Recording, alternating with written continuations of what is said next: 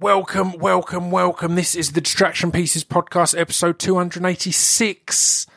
How you all doing, guys? Thank you for tuning in. I realise I've, I've, I've, I've had a few amazing episodes recently with SPs, Sara Pascoe and Serge Pizzorno and Scroobius Pip. Just, I don't know why I've started the podcast with that. This week's guest is the equally amazing Tez Ilyas. Um, I've been a fan of Tez for a while. I caught him on on Man Like Mobeen, which I rate so highly.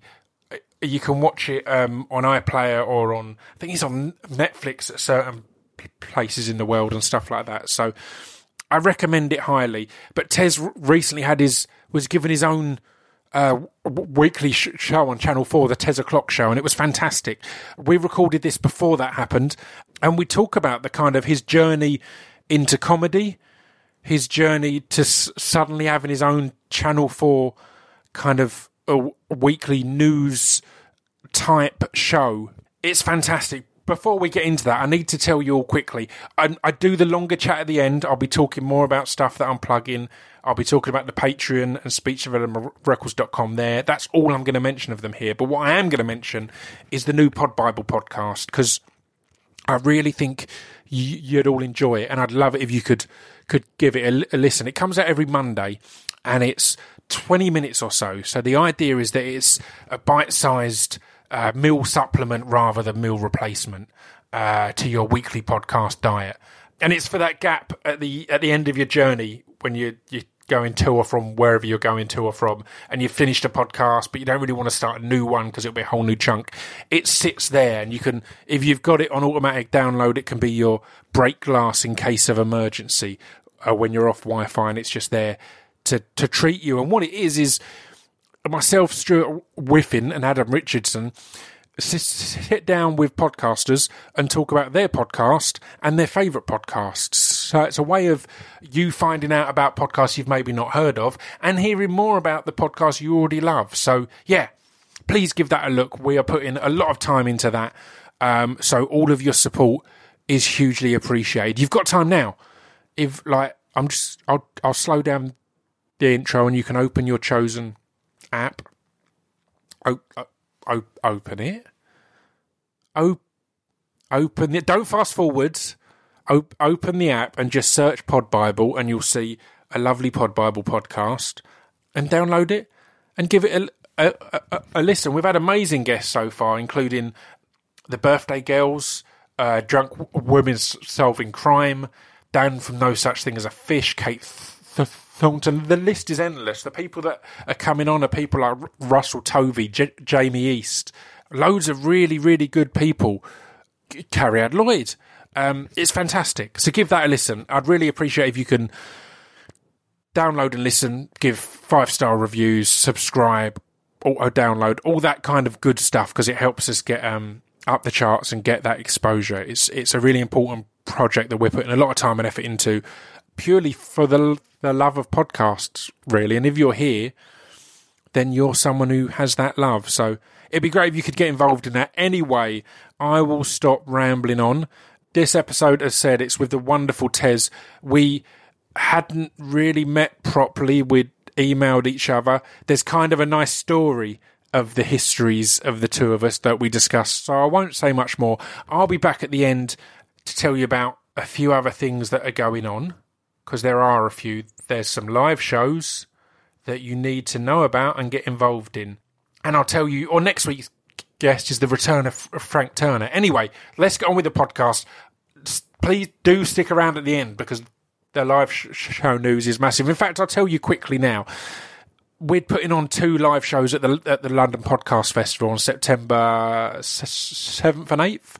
One is Hardcore House Party, so, it's the Hardcore Listing Lads and the birthday girls house party, plus some special guests who I won't tell you about, but are very exciting. The, the, the, they're going to be putting together the top five things to make a perfect house party. And then there's hardest part of the jaw, which is Tuesday night jaw and the hardest part of the ring podcast. Having a live wrestling quiz that you guys can get involved in. There will be prizes for the crowd, but also the the teams competing are some of your favourite people in the world. There's there's Matt Richardson. Obviously, he'll be competing on on behalf of Tuesday Night Jaw. But there's Jinny, f- former Progress w- Women's Champion, current NXT UK star. Speaking of NXT UK stars, there's Eddie Dennis. There's Isla Dawn. Maybe I'm going to be popping along. Um, yeah, it's amazing. So come down down to that. Um, it's at the London Podcast Festival, as said on the um, Saturday the seventh and Sunday the eighth of September. In the daytime as well, so it's not a big l- late night, and it's also not crazy early. Anyway, on with the podcast. I said I'd do my rambling at the end. I've done a little bit of it now. Ta ta.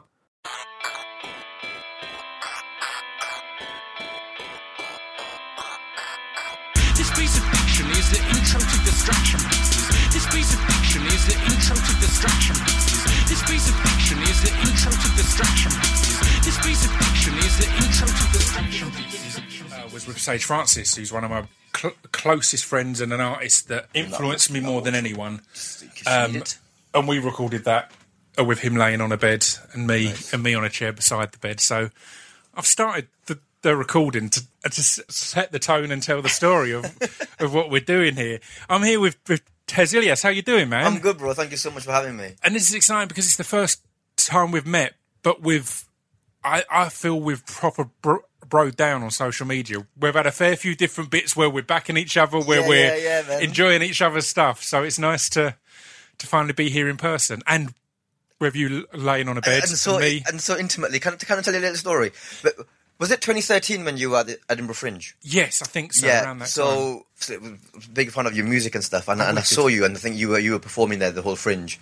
Yeah. Uh, you had a show there, and and I saw you like you know, in, I think it was in the Pleasance Dome. Um, you were at a bar, you know, Yeah. just hanging out and stuff, and I was like, oh, I've, got, I've got to say hi to him, but bro, I was too shy. oh wow, I was That's too shy to come over and say hi. Yeah, yeah, and now yeah. six years later, I've brought you back to my hotel room. Yeah, that's sweet. It got there in the end. it's- I mean, you're a slow worker, but you're effective. I Dreams come true, guys. it's it's it's a mad one because sometimes people get mad that whenever I have a comedian on, I always bring up the fringe, but it's because it blows me away because I'm a massive comedy fan. So aside from me getting to to, uh, to do a show there or en- enjoying it from the side of a performer, from the side as a, of a punter, it's like. It's the most amazing thing. There's so much comedy and so much culture and theatre and everything else. And on the side of a, a performer, I just mentioned Sage Francis. I explained the fringe t- to Sage and B. Dolan the first time they came over because Americans don't really have No. the fringe. And they were like, our following isn't that big in, or our following's big in Scotland, but I don't know if we can do a whole month, blah, blah. I was like, oh no, it's a tour. You just stay in the same place and the audience comes to you. It's the most bizarre and amazing mm. concept that you're mm. essentially mm. you're playing to a tour's worth of people, but they're all travelling up and coming to you. It's so much easier. Yeah, the way I explain it to people is it's it's a it's almost a convention. Yeah, It's a convention. You've got your little stall or, Yeah. or a room, um, and you get to do your stuff every single day. And then people will, will come, and sometimes there'll be a full house. Sometimes it won't be as full. And if you're not as well known, it'll be sometimes it can be a struggle. But that's all part of the learning learning process. And the fringe is incredible. I when I came to this line of work, bro, I had no experience. I had Yeah. nothing. I had no frame of reference. No, the only thing I knew about the festival was there was a Perrier Award. I know that was only because Yeah. Once a year it'd come up on BBC News about who'd won. That was It'd my only reference Yeah, to the yeah, Fringe yeah, Festival. I had nothing, nothing else. And so the first year was it in 2011. Um, just a couple of friends, me, Gary Trow, Kate Lucas, we were like, "Shall we go to the Fringe?" And we were like, "Yeah." And then we just did a whole run together. The first time I'd been to Edinburgh. and you were it was a tr- a trio show, right? You Yeah. kind of had a bit a section each. Yeah, so, then- so we just split an hour. Yeah. because none of us could carry an hour. You know, some could say I couldn't carry one now, but you know, back then. But that's a great idea as well because again, it gets you up there and, get, and gets you in the thick of it, but takes that pressure off of a show. Mm. Because because the reason I've I've not been back is because with the Fringe, it feels like you can't just g- go there and do a, g- a gig. Yeah, you've yeah, got to do yeah. a show. You've got to take so because I went there and did a load of my spoken word stuff, it's like that's fine once because that's one show. Touring, obviously, you play the s- s- same songs every night. Everyone ch- cheers. It's perfect. It's the Yeah. easiest gig ever. Whereas with the Fringe, I can't go back and do the same stuff. Yeah, with the fringe, al- also also what they want is a story, a narrative. Yeah. They're like, yeah, your poems are great. Your spoken Yeah. word is amazing. Yeah, but are your parents alive? yeah, yeah. I'm What is afraid they the, are. Sorry. Yeah, yeah. There'll be no crying at the 40 minute mark in this show. yeah, um, yeah it, it is a, it is a crazy thing. And, and, and the Fringe has been so impactful on comedy in this country, both positively and I think also negatively as well, because yeah, I, I, was, I was I was encouraged to do a certain type of show. Yeah. Take a certain type of show to the Fringe, a type of show that isn't the type that inspired me to get into comedy. Yeah. And so uh, with, with, with, with a strong narrative arc and, and, and, and Who were your kind of inspirations at that point? So point? many. So in this country, I would probably say Stewart Lee, Yeah. uh, Peter Kay, Amazing, yeah. um, Frankie Boyle, and then, and then writers like Armando Iannucci and, and Yeah. Chris Morris are real heroes of Yeah. mine. And then and then across the pond, you've got you know Dave Chappelle, Chris Rock, Yeah. um, and then then Trey Parker and Matt Stone, Yeah. Sarah Silverman. You know, these Yeah. people just really push the boundaries. It's really interesting because I think it it, sh- it shows as as well the stuff I've seen of your sets feel like they've been influenced by that American style and delivery, I guess, and the and the sharpness of it, but they still feel very British. The the the, the thing I love, and we'll talk about this a lot because it's been in a lot of your work, and it's obviously it's a big part of your life, but you've the the reason I think we hit it off on Twitter really well was I think you talk about l- life as a Muslim mm. and certain Muslim issues, but not in a way that feels exclusionary or feels and it and that comes across in your comedy as well. The a lot of the early stuff you did was like this is all about a British Muslim, but mm. it wasn't like oh it's only playing to Muslims, it's playing t- to everyone to kind of open that door and uh, yeah and welcome p- people in as such. Yeah, I, I so, so so I grew up in a in a, in a very insular working class Asian um, uh, town in uh, uh, well neighborhood in in a town in uh, in Lancashire in, in Blackburn. Yeah. and and then I went off to uni at eighteen to Lancaster, which was my first exposure really to middle class white Britain. Right, yeah. And I just, I really, I really enjoyed it. I really got like, like because because that was the time before we all got super woke and and we started thinking too much about what people were saying and how people were problematic and all that sort of stuff. I stuff. love it was as well because just coming from a working class town in Lancashire, Mm. it's bold to say I was exposed to, to, to middle class life and I really liked it. Yeah, Rather than go, oh, oh, it's terrible. All these people's like, actually, it's really nice. They've got some nice stuff. It's It not as nice. hard. You got me listening to Oasis and Coldplay, and I'd never lovely. really thought I'd enjoy that sort of music because I remember, uh, uh, uh, oh, Oasis, this shit, and the look, fucking hell, the looks I got. Yeah. I might as well have said I've joined the Ta- Taliban. Like it was Yeah. just, it was just awful. And then, and then I went, "Oh, let me, let me listen to it, and I was like, yeah, it's decent, it's decent. It's funny because again, good, it's so good." easy to be against mainstream stuff, but a lot of mainstream stuff is mainstream because it's pretty good.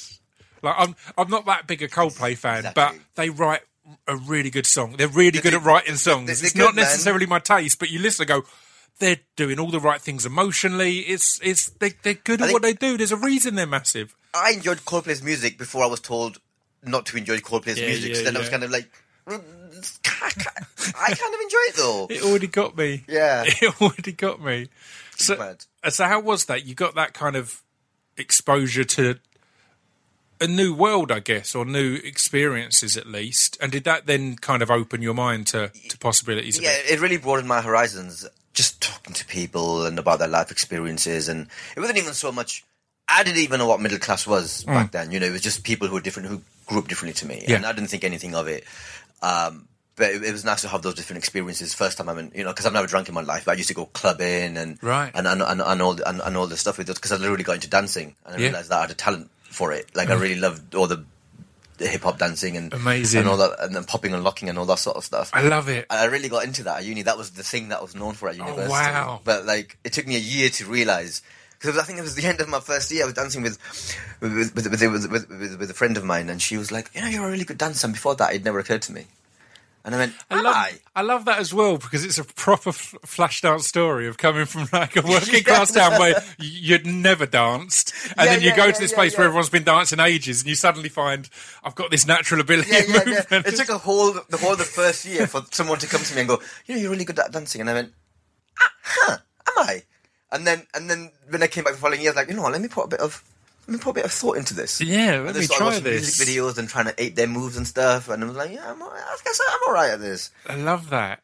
So was that your kind of first exposure to performing as such? Because it's it's a similar thing of generally, despite what how we like to act, m- most people go to a club, and despite the fact we're being flamboyant, of we're pretty much trying not to get noticed Yeah. because you're trying to Yeah, be in the crowd yeah, and yeah, amongst yeah, it. yeah. And if you become the guy who's known for dancing, you're that guy who's like, "I'll take this attention, Yeah, man. yeah, I'll, yeah, I'll lead yeah, yeah, this." yeah.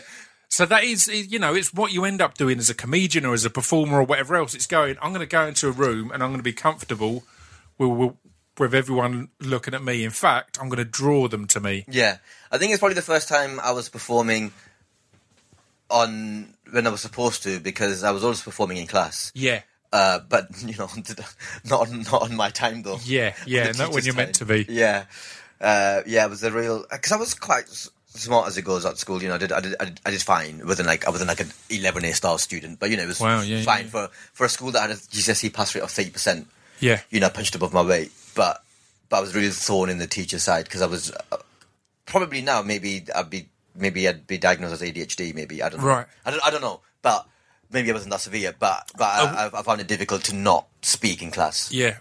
Uh, were there pr- uh, pressures on you f- from your f- family to knuckle down and perform well? Because not to replace one stereotype uh, with another, but r- round where I live, it's a rough kind of working class area, and most like my brother and mum have worked in libraries f- for years, and they would, would comment that because we're near Tilbury, so it's a port t- town as well. We're outskirts of London, so there's in the last ten to fifteen years we've had a lot of immigration, which is great because a lot of the country that happened twenty to thirty years mm, ago. Like mm, we we we mm. it's why we've got a backlash in our area of U- UKIP and all those meatheads. But a thing my brother would notice in the libraries was all of the first and second generation immigrant kids would be reading a year or two above their reading level, and all the local white kids will, would be reading a year or two below.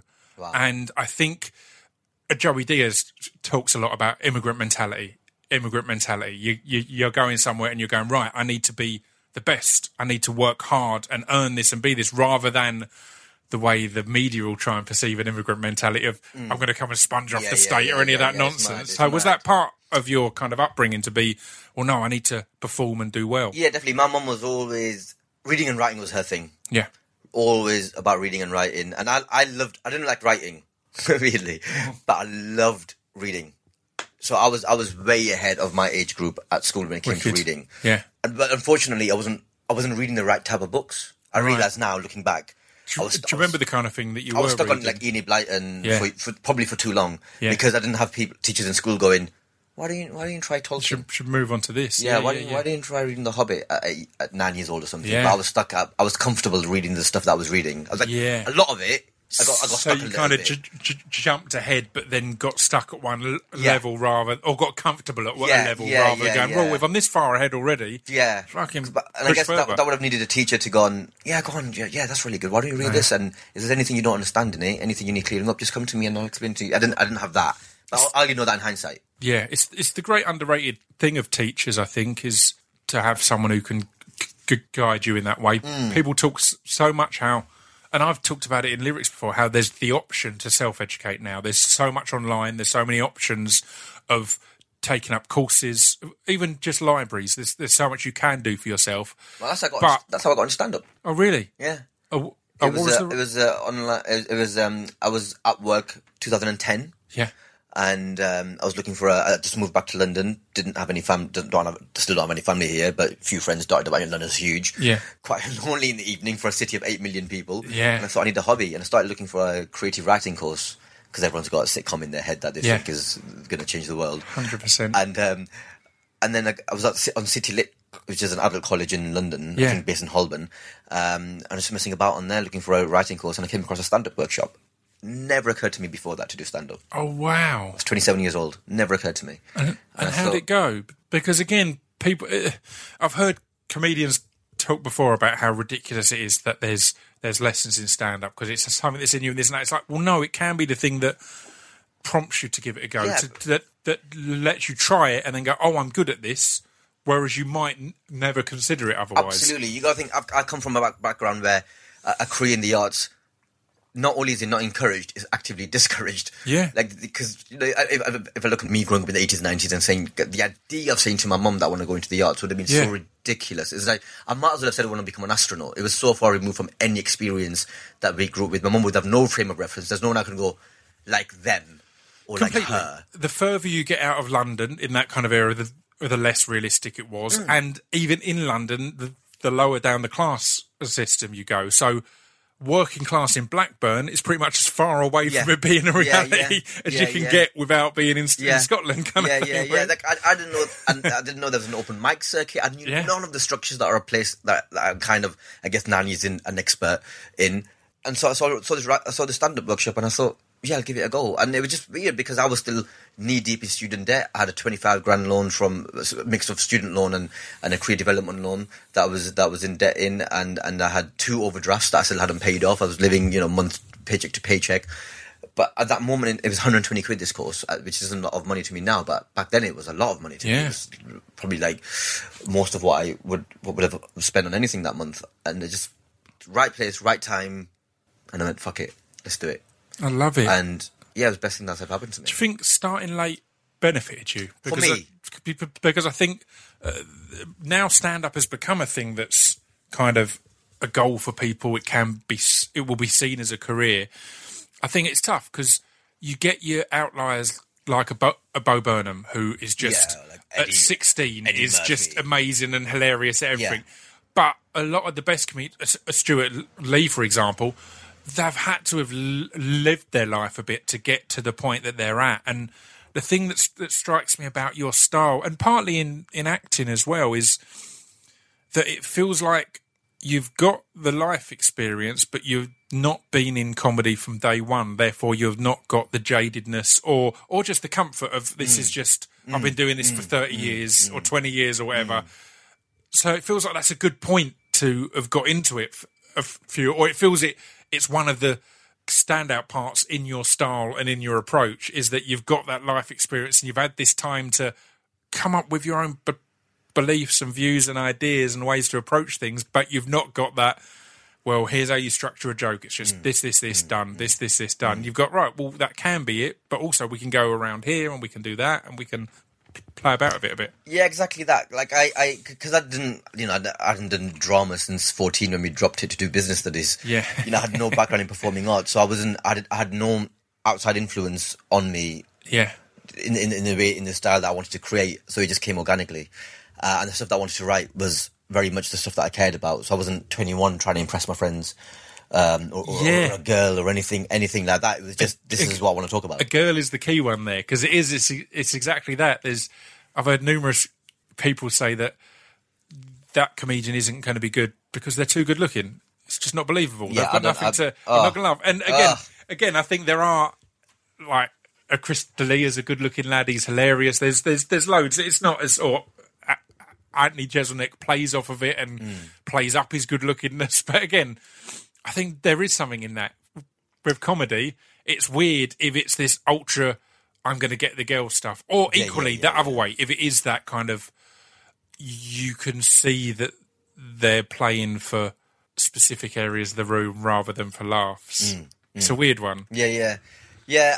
I, I'm a stand-up. Like we pride ourselves on our outsider status. Yeah, You know, we've kind of always had this feeling that we don't quite belong anywhere. yeah, Like I never felt like like I love Blackburn and, and I've moved back there and, and, and I love it. But I've never felt comfortable in every social setting or any social setting I've been in. I've really Yeah. enjoyed it. I've got friends in every kind of social setting, but I've never felt like I truly belong here. I've always kind of felt like a little bit like a guest. yeah, And I think that is what stand that's what the best stand up comes from. yeah. When you're just an outsider observing things I think and that's- coming up with your opinions about it. so much in art, even even in, in situations I've I've loved. There's a sense of relief once I'm out of it to go. Oh, that went okay. That Yeah, was, and, yeah, and then you can enjoy it. Go, that was cool. I'm out now, and I've had that on on sets on everything. It's like I'm excited to be here, and I don't want to leave. But as soon as I'm, I'm I have left, I'm like, Yeah. do you have that feeling of like, got away with that? Yeah, com- Oh, completely. all the time. Imposter All syndrome. the time. it, but the great thing there, as someone you mentioned earlier, uh, when I had Armando Iannucci on, he spoke about imposter syndrome Did now. he? Wow. And it's like, you're Armando. So that's just that made me feel comfortable. It's like, oh, it's, it's never going to go there. Yeah, then. yeah, yeah. If yeah. you're Armando Iannucci and Yeah, now you feel yeah. like your next project is the one that you- you're going to be exposed and people are going to find out you don't know what you're doing, it's like, all right, that's that's incredible. that's fine then. that is mad. Yeah, it's nuts. So so so what was the the, the route then? You did your you found a stand up course out of nowhere Yeah, and, and then started working the circuit. Or on, on a whim, I was like, I'm going to do this, and it was one day a week for six weeks, a few hours, and, and what was good about it isn't because it didn't teach you to be funny. yeah, It just te- it just gives you a bit of structure, and every single after every single workshop there was homework. So it was like go Great. away and and prepare a two minute bit about X. So then you have a writing exercise, Great. and then you come back the following week, and whatever you've written, you then perform in front of the rest of your classmates. Yeah. I would never have done that otherwise because I would not know how to start. And Yeah. then there's a few things that they give you. Then they give you a few tips like rule of three, and oh, if you want to rant, then do a big rant, go ridiculous, and then your big thing comes at the end, and all the, all those sorts of things, and pull back and reveal and stuff. That was like, Yeah. oh, I'd never realised I'm not smart enough to figure out joke Yeah. mechanics, and it's nice to explain it to me. Um, so just you just take all those things away with you, and then you create the thing that you want to create. I didn't write any good stand up while I was on the thing because I was Yeah. just learning how to do it. It was just exercise and stuff. I was writing shitty things about how people who use lol and ruffle on Facebook really make me angry. Yeah. And I look back at that now and think it's so cringe, but that's what I needed to get started. yeah, completely. It's it's t- t- to let you know that you can write about anything. Mm. It's like go and r- r- write about this. It might not be amazing, but it's to show you that you can write anything. So then, when those ideas do come, it's you're not going to dismiss anything too quickly. yeah. You're not going to go, oh, you can't, I can't do a Yeah. joke about that. It's like, Yeah, well, yeah, yeah, yeah, you've written yeah. a joke about this. It's not a good joke, but you've written it. So let's just write this one and see it's if just it's getting good. started. I mean, you know, Lewis Hamilton is the Formula One champion. There was a time when he didn't know how to drive a car. Yeah, yeah, yeah. And if it was like, what, Lew- Lewis Hamilton had driving lessons? yeah. what a loser. Yeah, yeah, he, had to, he had to go through it, didn't he? definitely did. So it's So it is, Yeah. it is, it is, it is mad. And, and, I, and I found that the performing side of it, the, the stepping on stage and talking in front of an audience, that has, for some reason, never bothered me. no. As long as I have something prepared. Yeah. Now it's easier that I can go on with, if someone said to me, just go and fill five minutes, I could do that now. Yeah. Having had oh, 1,500 gigs. Yeah, yeah, I've yeah. learned I've learned tricks on how to do that. But yeah, back then, if I was as long as I was prepared and I had the bits that I knew I was going to say, it was yeah. The bit of stepping on stage was wasn't the issue. Which, which I know for a lot of people that would be that would be the most daunting part. But for me, it was kind of the having something to say bit that was the daunting bit. Yes. So that was in London. Yes, When you were so initially London. doing that. Yeah, I mean, it, it wouldn't have happened if I was anywhere else. Yeah. because then there was then I heard about this burgeoning subculture of an open mic circuit, which I didn't know existed, and I was like, oh, there's open mic on every corner every Yeah. night of the week. Yeah. Wow, I had no idea this existed. Ah. Um, and then yeah, so I, I started doing that, and and and and quite quickly, I really, I, I then started writing in my the style that you see now. Yeah. Then started developing as far back as as then, and and these little jokes started coming out about actually my background and how that fits into society today and people and then I found those are the things that people are laughing at the most Yeah. and identifying with the most and and, then, and I thought okay let me write more of this because that's what seems to be getting me ahead and it's what's unique to me It's what's So- unique. That's yeah it'd be weird exactly to not it. write what's unique to you Yeah, c- completely. I, I every now and then I have people tweet me or whatever, and they're annoyed on the podcast because I started with a story about me or, or, or something like that. But if I've got something that relates to that person, that's what's going to make it a unique conversation and make it a unique, like us talking about the fringe. Then Yes. that's not going to be a conversation Yes. that you have on others Yes, because and you, you happen to see me in a bar and things like that. And Yeah, and I, and I was telling my friend about it last night. I was like, I'm meeting Scroobius tomorrow, and he was so excited for me. and then I told him that story, and he went, "Life is mad." it's mad and yeah it's all journeys. But that's it. It's finding those things that are unique to you rather than i think what we initially think is right what relates to everyone. Mm. and we can get so caught up in, in, in what do people want to hear about and you'll find the best comedians are the ones who can go no this is something that i'll just tell them something about me and that'll be what's funny rather than as said isn't it annoying when people use Rolf and, and things Yeah, like that? yeah, you know, yeah, yeah, that- yeah, yeah, that's yeah, very much an everyman. Yeah, everyone can relate. And then like, people go, "Yes, it is." Now what? yeah, cool. Whereas if you can go, here's my life. I think Theo Von's podcast is one I listen to a lot, and he's one I like because again, his stories are like no one else in the world. He's this crazy. uh, Not redneck because that's actually an offensive term because of some and this and that, but um, like a, a, a, a, a very trailer park type dude mm. from America. But his life has been insane, and it's not relatable in any way. but I don't need it to be. It's bizarre that you'd assume an audience would be so arrogant that you're like, well, I've not been to Blackburn. It's, I can't, I can't find that funny. I know, I know. It's so silly. We have this thing in the media here where they're obsessed with your content being relatable to the audience watching at home, and I'm like, yeah, but people loved Fresh Prince. Yeah. and no one mm-hmm. in this country was was was grew up in Philadelphia and then moved to Beverly Hills. No. That is an experience that no one has had, and yet that was one of the most successful imports we've ever had in this country. and nobody in, in this country was good at basketball. I I maintain that. It, you know, it took a good five, ten years after Exactly. the Fresh Prince before Exactly. anyone got actually good. Exactly. No, no one's been to space. no, none of us have been yeah. to space, No. and yet we all, and none of us have met aliens. No. like we love all those movies. So suddenly it's like, Yeah. yeah, but your story about this is, is, is everyone going to like? Let them come on the journey. Yeah. They will enjoy it. Like uh, you know, Family Guy is, is a show that is so popular. Every fourth reference you don't understand on Family Guy because, bec- but it doesn't matter. They don't have to explain it because you're going, okay, I can make a leap what this might be, and if even if I still don't understand it, fine. I couldn't agree more. It's taking those leaps that makes it exciting and brings and, and pushes stuff forward. And yeah, so so how long had you been performing when you first went up north and played? And was that a different experience or a scary experience? Because I know that when I was starting off, I played everywhere other than Essex and London before I came back here, Oh. Right, right, and that wasn't scary. But then the idea of my bait of my mates being there or anyone I went to school with, it's like, oh no, Yeah, oh. yeah, yeah, yeah. Because in London, you've done your stand up course, you're on stage, you're a different Tez. Mm. So that feels fine in London because I didn't know the original Tez. But as soon as you go back home, that that must have been it's intimidating. It's also exciting and rewarding. But yeah, what were the things The- for you? So the first time I, I performed up north would have been like Liverpool, Manchester. So again, Yeah. it was similar. Like I was outside of my hometown, so mm. I'm still, I'm still a bit nervous because I was like, oh, how are they gonna? Since I'm from, I mean, I'm very proud of being northern, so it's kind of like, well, I hope they relate to and enjoy what I'm doing, and then, Yeah. you know, they were, they were good gigs. But the first time I went to Blackburn and did a gig, and where I had family slash friends watching, was the most terrifying experience I've ever had in my life. I was so scared. It's mad, was- isn't it? Because it's so scary. there's so much. It's weird because it's two different mindsets. There's because I, I, I relating it to music again. The, there was always local bands who played to their their mates, and then if they played in London, they'd put a minibus on, and all their mates would come hmm. and watch them in London. So there's kind of one type who are more comfortable playing to friends and family and scared of strangers. But then I think again, I guess it's an outsider thing.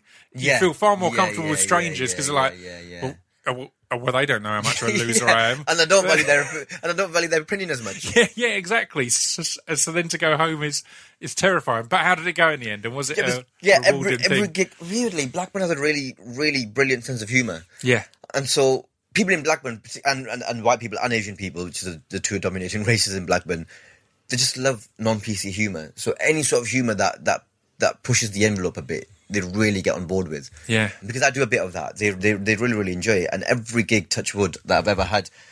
Uh, in Blackburn has been has been has been really really some of my best gigs. Yeah. and so it's been it's been really good. So the- I remember the the first time I told my family that I was doing stand up, it was just oh the comments, the looks. It was just like why, how you're not funny, all those things, and you're like, this is all fair, you know. It was just And it's just- initially like I just enjoy doing it as a hobby, and they were like, okay, fine, and it takes so long to convince them that it's an actual job. Like uh, my missus is from Rishton, um, to s- I said just up from Blackburn, and Yes. and, Yeah, and, Rishton, and, yeah. um, she does modelling and a few other things, and she's doing really well with it, and she makes a living out of it, and has got to go all round the world with it. Yet she'll go home, and I'm like, "Have you got a proper job yet?" or whatever, she's like. I've got a proper job now. Yeah, this is yeah, the, yeah, this is a proper job. I do what I do. thing is, I, I had a proper job, Yeah, yeah. which I left to do this. Right, that's going to make So- them incredibly uncomfortable. Yeah, right? yeah. But I think that the, the compensation was so that when I, when I left my day job Oh, to do oh, what comedy was your full day time, job? Just uh, I was at the Home Office, Right. so the civil wow. service, Love yeah, it. in Whitehall in the machine. Amazing. the man. Amazing. Um, we can talk about that a little bit, but like, so when so when I quit the Home Office to do comedy full time, I also quit London. yeah. So that was a slight compensation that my family had. That well, he's moved back Right. home, Yeah, yeah, yeah, yeah, yeah. Which they you. were always keen for me to do, which is weird given that they moved a thousand miles from Pakistan. Uh, I remember once a friend of my uncle said to me, "When are you moving home?" And I went, "When are you moving back to Pakistan?" Yeah. I just looked at my uncle like, "Why is he like this?" And my uncle's like, "This is why I don't talk to him." so, so, so, so how was that to be part of working in the Home Office and doing comedy on the side, and then then making that jump? How was working in the Home Office? Oh, As- mad. because that's two big, that's Yeah. really different careers. That's pretty much extremes. even that in itself. Again, it's a movie. It's a movie. Yeah. He was in the Home Office, and then he, sh- he at night he took his tie off, and he was stand up comedian. The, the irony of that is sometimes I put my tie on because I wanted to be more smart at the gig than at. yeah, um, but yeah, that was. I think that uh, people in Blackburn were probably more fascinated by me working in the Home Office than they were uh, me doing stand up because there was always the. Is it visas you work? Oh no, you don't work in visas. Okay, fine. That's nothing. You can do nothing for me. Yeah, yeah. Um, but yeah, it was, it was mad because I, 'cause I, um, so I was on the graduate scheme at the, at the civil service called the Fast Stream, and I applied for that and I got it, and, and they put me in the Home Office, and then I just did a lot of. So those first three four years, you kind of move around every year and do different things. Yeah. So I worked in everything from like failed asylum seeker policy to then planning the Olympics for three years, which is the best job I had. amazing. That was incredible. Yeah. so good because because when the tw- in 2010 when the Tory government came in, you know, a civil service civil servant's job is to be a, to be apolitical. You serve the government of the day. That Yeah. doesn't matter what color they are. I found that difficult. yeah, yeah. but then when you're in the. Olympics, it doesn't matter because that was happening anyway. This is an apolitical you're organising a party for exactly. the people. Exactly. And then and then I went and and, and, I, tried to work in areas that I was comfortable in. So the most recently before I left, I was working in modern slavery. Mm-hmm. Um, not doing it anti modern slavery. uh, so so stopping all that stuff. And you know that's yeah, that's God's work. You know, it's, there's Yeah. no there's no pro slavery lobby uh, Yeah. anymore. So there's it was it was that was a very black and white issue. Excuse the pun, but you know there was it, it was it wasn't like working in the Department for Health. With, with all the things that are happening there, or Department for Education, with all the things that Yeah, Michael it's a really doing. clear. We know what's going on. It's weird because I I got invited again. I'm bringing it back to me, but um, No, no, please I, do. I got invited to the Houses of Parliament for because a, a podcast episode I'd done about or with a woman who was brought here in sex tr- trafficking um, was up for an award for the anti anti slavery day. Oh, wow, thing, okay. th- thing that they do, and I did a, a load of research on it because I was like, I'm not. It was while the Tories were in. I was like, I don't want to go to some Tory. But again, I looked and found it's apolitical. It's not backing anyone. And I went along, and again, obviously felt completely out of place, as as we've stated in every situation. But hearing the stories of some of the people of what they've done, of some of the different things that were up for awards. I mean, mine was j- just in the media awards. The actual, the rest of the awards was people doing amazing stuff and changing do lives and remember when that saving lives. Huh? Do you remember when that was? It would have been three years ago, I think. I would have been there then. Yeah, it's mad. Yeah.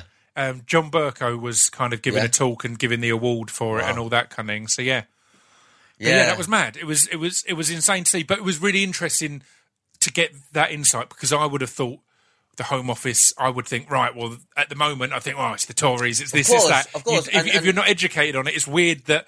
I was in my mid thirties then when I found out. Oh no, this isn't attached to anyone. This is Mm, they have to, yeah, just try and do their job. And, and the Home Office is such a huge department because they look after immigration, crime, policing, counterterrorism, and a couple of other things. And so Windrush would have started when I was at the Home Office, but I had no Yeah. idea about it because that is in a completely separate part of the Home Office. Yeah, And yeah, so it's, it's just mad that all the things that are happening at the same time and just try and work in an area where you're not uncomfortable. you you said you got a l- more curiosity, if anything, at home from from working there.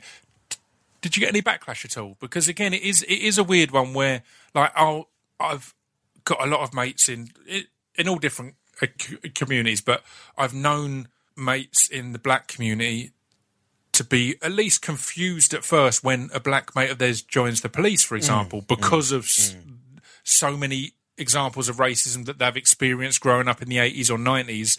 It's then felt as if you're joining the enemy, which of course it's easy to speak from a white perspective, but you should be trying to improve the enemy, Yeah, trying to, yeah, you know, make the enemy not the enemy anymore rather yeah, than yeah, yeah. continue a, a battle. But yeah, obviously there's going to be a lot of people in uh, Asian communities and all sorts of communities who the Home Office have been the destroyers of their families, Yeah, it's- of their it's- of so much, of pulling people apart. You know, It's a weird one, and I think maybe this is unique more to Asian communities uh, because obviously we're very black to the.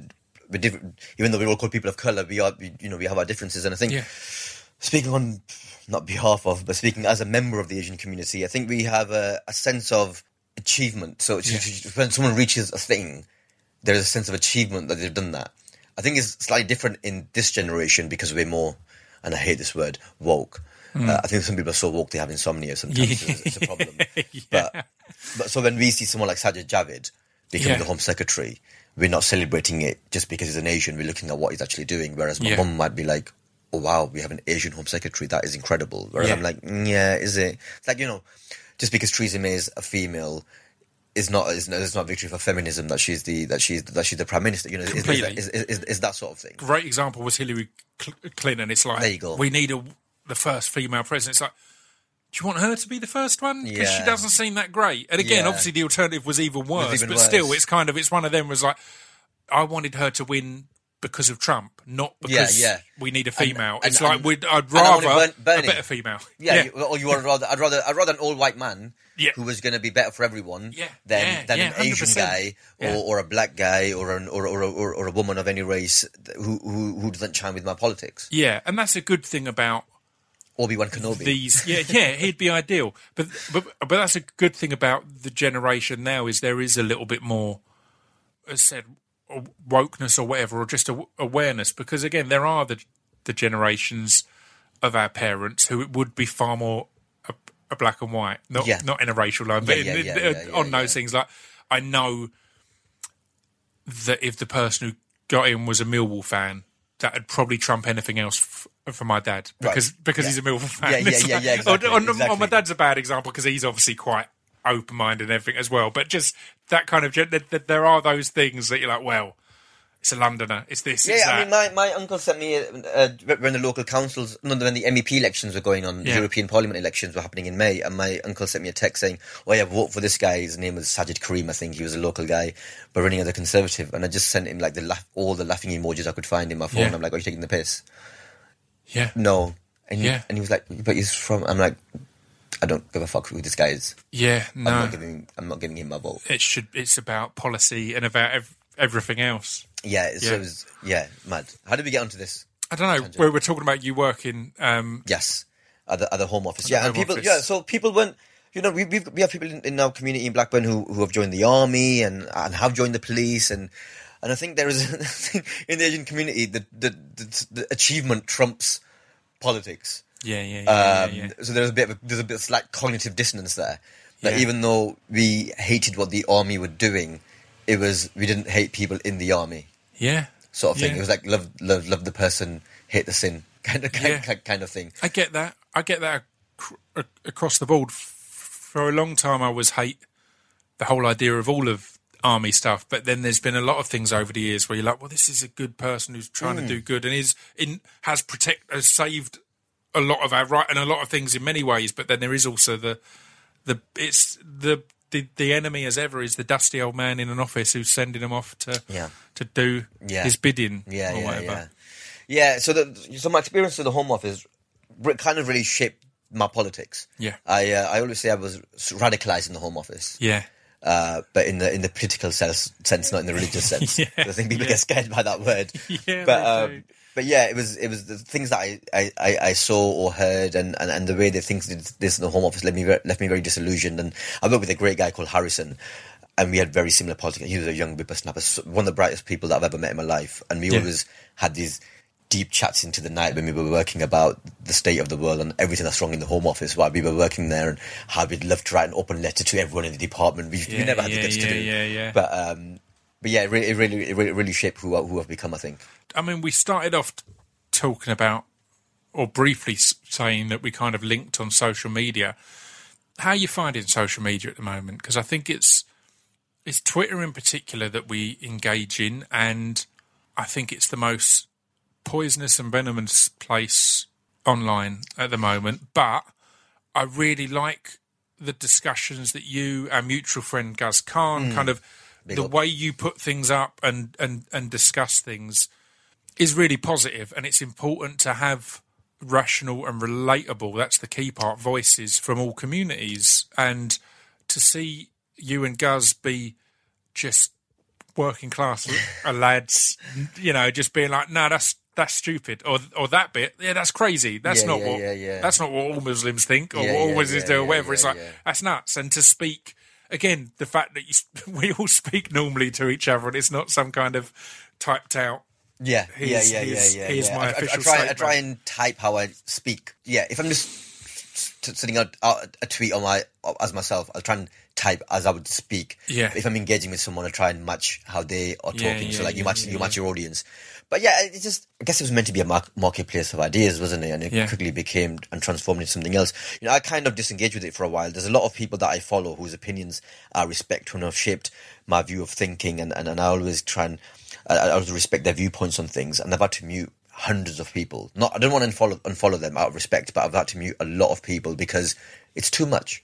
I don't need to know every bad thing that's happening all the time. There was Yeah. a point where my followers would tag me in that that some sort of anti-Muslim or racist thing would happen, and they tag me in underneath it so I can look at it. And I'm like, why are you doing this? Yeah. I don't want to see this. Yeah. Like the big things, legislation, things that affect everyone, sure, but I don't need to know every single minutia of every small thing that's happened in every small town in, in this country. It's it's it's, it's going to destroy my it's going to destroy, destroy my mind. Like Yeah. I don't I don't want to see it. Completely. It's easy to look at social media and think the world has got a lot w- worse, but the fact is, most of this stuff was already happening, but we just weren't aware of it. And now we have to see it every day. And again, there's a tough one because there's an argument for s- seeing it every day stops us being able to ignore it and, and makes people have to. I think there has been tons of stuff that action has had to be taken because it's Mm. so public mm. and so mm. on mm. social media. And 10 years ago, it might have been easier to, to brush Yeah, under I the mean carpet. the whole Black but- Lives Matter movement Yeah. that, that started off because of the, the public awareness raising of uh, police brutality i- i- in the USA towards black people, and those would have been stories that people told, but without the evidence, Yeah. people wouldn't have taken action as quickly and That- as readily. I think. That's what I had in mind uh, when I started the sentence, and then I started to realise that almost every cop has been l- let off, hasn't ended up being Yeah. charged and shit like that. So I was like, oh, hang on, maybe it's not made any difference at Yeah, all. But, yeah, but yeah. it's certainly brought public awareness and public backing in those Yeah. things, even if it's going to take longer to change the powers that be and the court systems and whoever else is protecting people in that way. But yeah, it's. I think you're right. It's key t- to be able to step away from it all. But I, I always enjoy the way you engage on there because, as you say, it isn't everything. It's but it's something you can go. All right, this is Yeah, this is man." dumb. I can expose how dumb this is by laughing at it. Again, it's Yeah. rare that you're angry on there. I Yeah, rarely yeah, see you like this is a disgrace. It's more like how fucking stupid is this? Yeah, yeah, yeah. Have you seen these idiots? Yeah, I realised like because first and foremost, I want to be known as a comedian. I, I would hate for people to think, "Oh yeah, Tez the activist." That's not. It's not what I want to be known as. But there are things that I care about, and there are things that I know that people who follow me care about. So let me give you my take on those things Yeah. now and again. Yeah, Not yeah. everything, but now and again on things. And there are things that I know about because I worked for ten years in the Home Office. Yeah, I, I worked for Theresa May. You know, I, I, I, know the. I, I mean, I don't know the woman, but but I know politics. I know the, I know the politics of the people around her. you're such a handy sleeper agent Yeah. in, in that way because you can give a response and you know that there'll be a certain area of meter was like, stay out of politics, you're a comedian, or this and that. And then you go, actually, um, yeah, that's a, well, actually, so good. You can kind of be the, oh, look, I'm just making a comment I go, well, actually, let's have a, d- a deep discussion about this. yeah. Yeah. You want to go there? I I know. can go there if you want. Why do you ever write to talk about it as a builder or a businessman, but a that sort of, comedian like, doesn't? the thing that Gar- they say to Gary Lineker all the time. Yeah. love- I fucking love Gary Lineker on Twitter. Yeah. But the thing that they say to him all the time, oh, just keep keep it. You're supposed to like. No, everyone has the right to their opinion, Completely. and and Gary Lineker is no more underqualified than Michael Gove or Chris Grayling. and and the person tweeting him to say keep out of it in doing that you're giving your opinion so And if you're have their- entitled to your opinion, opinion. yeah yeah yeah Mad. It's mad. Is it, that whole that whole that that, that narrative is crazy, and th- that stick narrative I hate. that narrative I hate, and the kind of like, oh, champagne socialist, that narrative I hate. Yeah. Almost like as if if you've made a success of yourself, you then suddenly have no authority or, or, or, or no right to speak on a subject that might affect other people. Yeah. It's like, yeah, if I get as successful as I want to be in this job and I end, and I end up making a tidy living from it, that doesn't change where I came from. yeah yeah and and it doesn't Lineker grew up on stop the- you having views and opinions and experience Exactly. Lineker grew up on the streets of Leicester. yeah That's that's how he grew up. He grew up as you know. I don't think he was dirt poor, but he wasn't by any means affluent. yeah So, of course, he's got an opinion on things, and he and he played all over the. He played football with people from all over the world, and he played football all over the world. Yeah. So of course he's got an opinion on things. Yeah, yeah, I completely agree. Um, well, let's. I mean, uh, we're f- flying by, and I've not even looked at my notes at all, which is always a good Having sign. a really fun conversation. Yeah, exactly. But uh, let's talk a little bit about a man like Mobeen because that's where I kind of was first pr- properly exposed to you. I'd, I'd seen bits of you about, and that was the first thing that I was like, "Oh, this is great," and it it blew me away. As as said, Guz is our mutual f- f- friend, and it's his kind of Mobeen is his cr- creation. But I think what made the show s- special is the rest of his his his family as mm. such around him because it does feel like his two mates and his sister are all his family and you're all bringing up his sister and you're all helping and all this kind of thing. So how was that to be part of? Because it felt like it feels like a real. Your character just feels like I don't know how how how was it all written and stuff like that. I guess like how much control did you ever over your character? Because it feels like every character is a complete character as they walk on, kind of thing. Yeah. So, so, so Man Like Mobeen was initially a, a pilot for, for, for the BBC, Yeah. and it was a very different story. I don't know if you ever saw the initial pilot. No, Very different story. It was only So- when I was looking on IMDb and that, and it had a mm. version from a, a TV movie. It was described Right, as from right. 2016, I think. It Yeah, was. I was yeah, like, yeah. All right, I didn't. Yeah, so that was just a, it was like a fifteen minute one off, I Yeah. think, and and in that, got Mobeen was little Mobeen, and he had two younger sisters, Right. And I was playing the um, the gangster, right. But I was I was still the I was still a thick character, but not as thick as Eight is. Eight is- but I was like the the wannabe hapless gangster that was trying to convince him to come back into that line of work. Yeah. and I'd been sent by the big boss to try and convince him. And then when they got this, when when they got the green light to make a full series, they kind of just looked at the story again and went, "Okay, now that we've done what they wanted us to do, let's make the show that we want to make." Yeah. And so they went back to the drawing board, and and it was good fortune for me because I was the only thing other than Guz, obviously, that survived the pilot.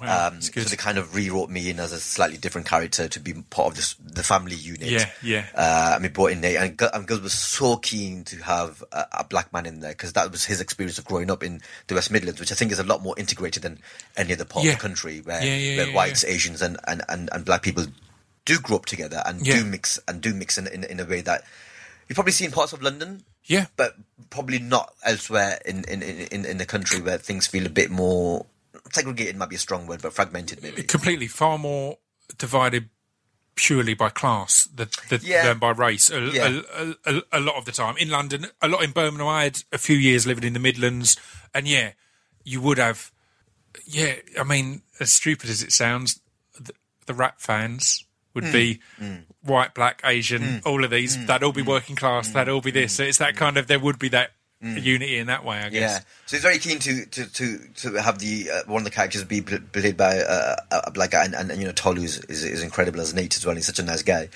Uh, and then they, I guess the, the sister role, the sister's role changed into one sister, so they gave her the vulnerability and the strength, which made her a Yeah. more rounded 3D Yeah, character yeah, rather than having 2D characters. One who's one who's super sassy and strong, and the other one who's meek and vulnerable. Right. So the yeah, so, so so now and when she oh god, when Dua came in to the first rehearsal Uh, because I'd not met her, they'd cast her, and there was an open casting call, and they'd just found this schoolgirl who'd never acted before. Oh, Bit- really? bit she's amazing. Yeah, She's a bit, real- bit of drama at school, and you know, I wanted to be an actress. So when Yeah. she saw this call, she's like, "Oh, I'd love to do that, mum," and the mum took her to the audition.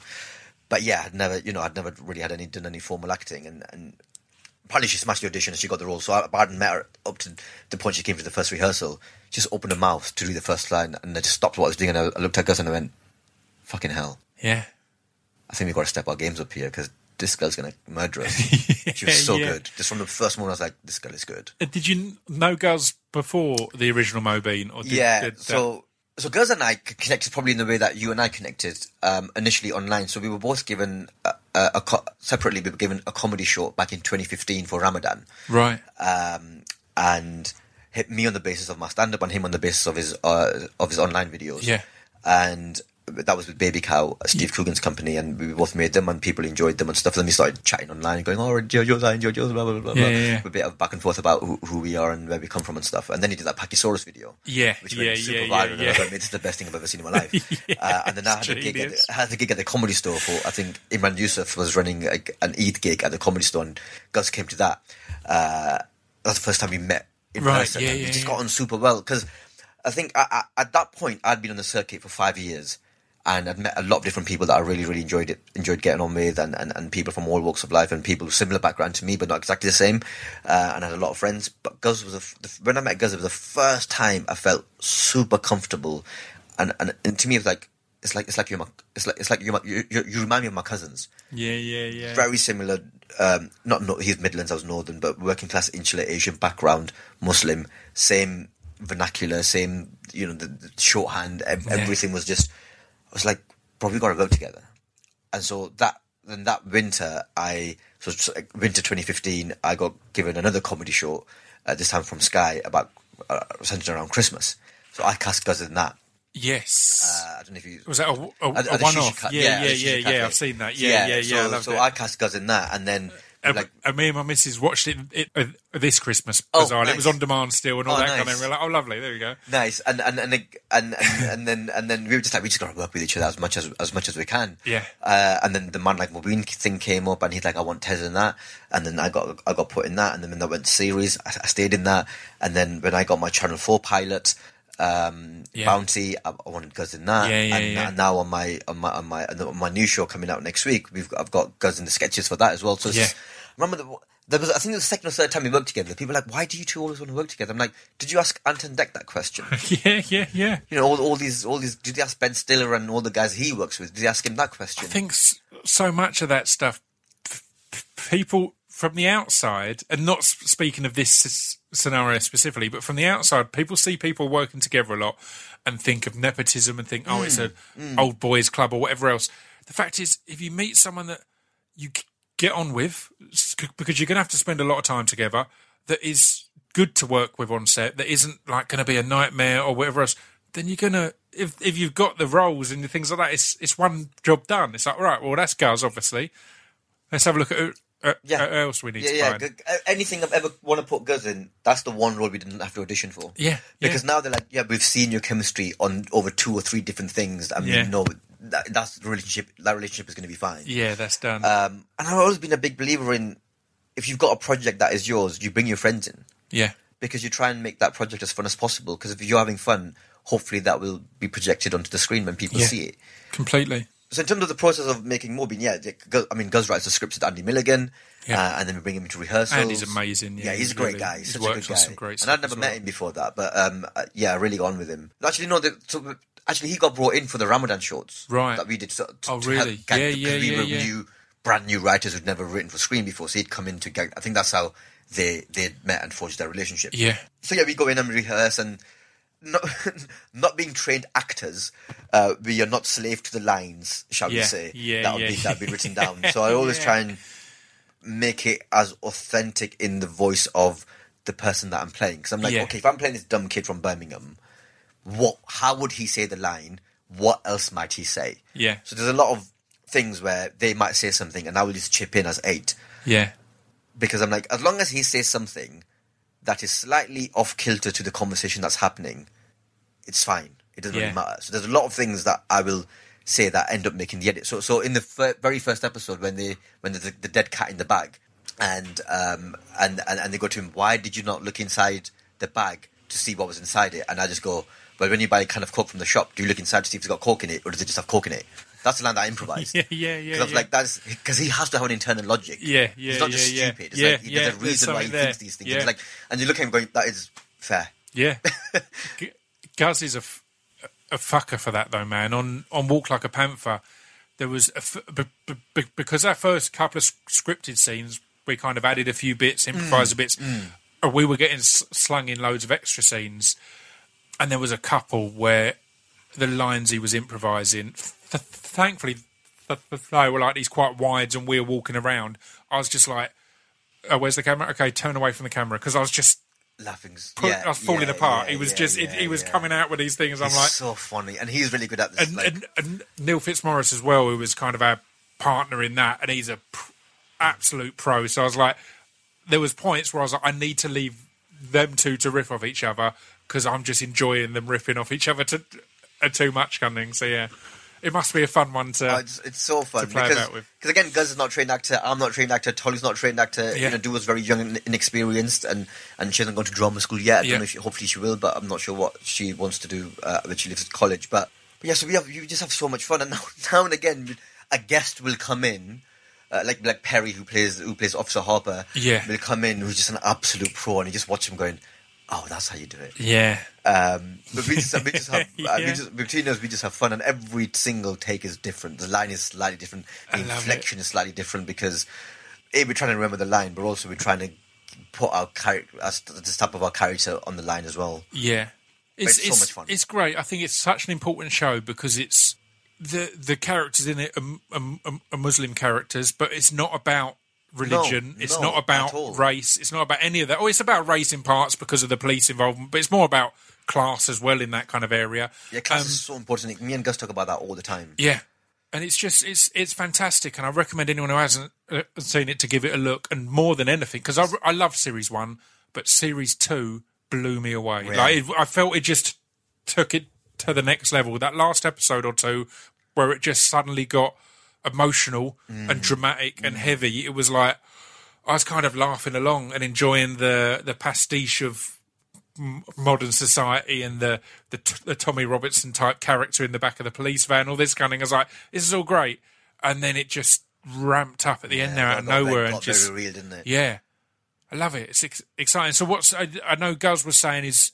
I'm sure he said it online, so I'm sure it wasn't in a private conversation. He was saying his plan is like one more series, and that's probably he wants to tie Yeah, the that's story what up. that's what he said. He said to me. I mean, well, that so changes got- all the time. All that yeah, of course, and, and obviously, who knows if the BBC making a, a nice offer that would be that would be nice. Yeah, or if, yeah, if any other person has Netflix want to take it on, that would also be cool. But but I think yeah, I think the plan is to do one. I mean, we're filming it later this year. Yeah. to do one more. But um, yes, it's, it's very exciting because I don't know what's happening. Um, so yeah, I'm, I'm very excited to see where it goes. But I I love those one-off episodes that are about nothing. You know, they're like Yeah. the hospital episode. Yeah, yeah, yeah. That's my that's my single favorite I auditioned for that. Did you? Yeah, To play the guy behind the the reception, the, oh, nice. the kind of yeah, yeah, yeah, yeah. gap year student Yeah, type, yeah, type yeah, replacement guy. Yeah. But yeah, amazing episode. Just the conversations in the in the in the waiting room and all that kind of thing. It's all yeah. That was that was such a fun episode. I mean, that was a leisure centre. And Oh, we were just- really? we were there for like five days, just going absolutely mental. Because no one wants to be stuck in a leisure centre for more than half an hour. because that that felt like there must have been a fair bit of improvisation because of all the just all the stuff in the in in in, in oh it's all in the waiting room essentially, but all that kind of the back and forths in Yeah, there and the yeah, different yeah. people leaning in and all that. Yeah, yeah, and so much of the, of the, at the end of the crew trying to remember who was sat where during which line because obviously you shoot you shoot Yeah, all the different yeah, angles and yeah, stuff. yeah, and, yeah. and were, the extras were coming in for four days, so just making sure they were sat in the right places. Their makeup was exact because they're in hospital. They're all some of them are injured. Yeah, make sure that was all It's consistent old- and stuff. yeah. And so that's the first time I've ever been part of something like that. And I was like, God, like, like people who make The Walking Dead. And so, you know, when they've got like a thousand extras Yeah. dressed as zombies, like that stuff logistically must be such Yeah, a huge thing. Yeah. Like I remember watching the the making of like Game of Thrones, the end the end documentary that they made afterwards, and the Yeah. amount of work and effort that goes into that. And I was just like, I've just done something on such a small, like a small BBC sitcom. Yeah. like it's probably one one thousand of the budget of Game of Thrones. Yeah. and that felt like a logistical or nightmare for me for someone who who's not really a detailed guy. or when I was on on on Taboo, like when we were working on the character, I was like, I was I was with the makeup person. We uh, we designed all the tattoos and we came up with all these ideas of the meanings, all this kind of. thing. It's all exciting. Then a week in, you realise, oh, this means two hours in makeup every morning.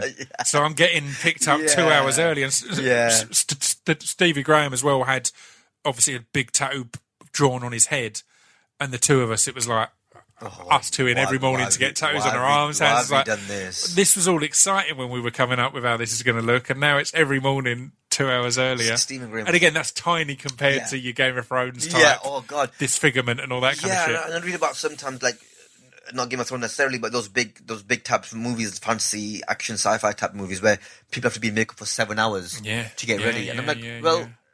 how long do they film a day then, or what time are they getting in? Because that's seven hours a day. That would drive you mental. nuts, it's right? no wonder these actors go insane. Yeah, I have such a respect for the industry now that I never had before I got into it. That was like when people are like, "Oh well, you know, it's just acting," and I went, "Mate, you have no idea. yeah, this, this job is insane."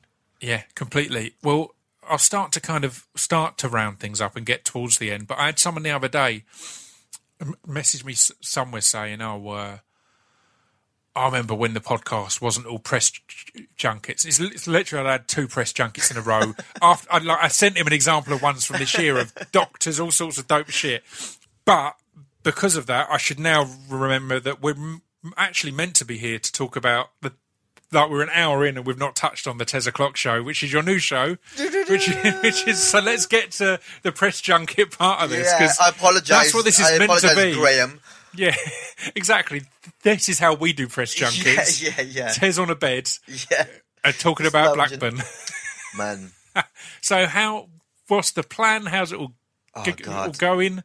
It's exciting, right? You've So got you've got your own show. man. It seemed I, I I'm sure I t- tweeted you or messaged you when I saw the announcement online, and it was genuinely exciting because obviously all this stuff is going on on behind the scenes, but. It seemed like it came out of nowhere. Uh, You know, I was aware of the things you were doing, but it was Yeah, like yeah. you've got your own. All No, this, I was like, bro, whoa. It came out of nowhere. Yeah, So, that was it. so, bro, it's it's the most bizarre thing because there's things that you desperately want and work on that just take like Bounty. Yeah, yeah. My, my my Channel Four sitcom that's just taking forever, and there's, still a couple of hurdles I need to jump to try and get that over the line. Yeah. But this was kind of the fastest thing that that's happened. I'm in- glad and- it was because that's what it felt television like. Are like, how? When did this? And I was like, bro, I, bro, I don't know how this has happened. So we went to them last May, so May 2018, and was like, we've got this idea. What you what you guys reckon?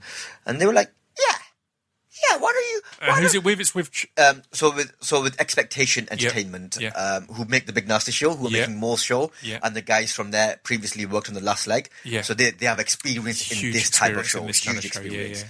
and expertise. So I'm in, I'm in I'm in very safe hands. Yeah. and it's, it's, it's for Channel Four, and uh, and so and so and so Channel so Channel Four were really there's a woman called Saida.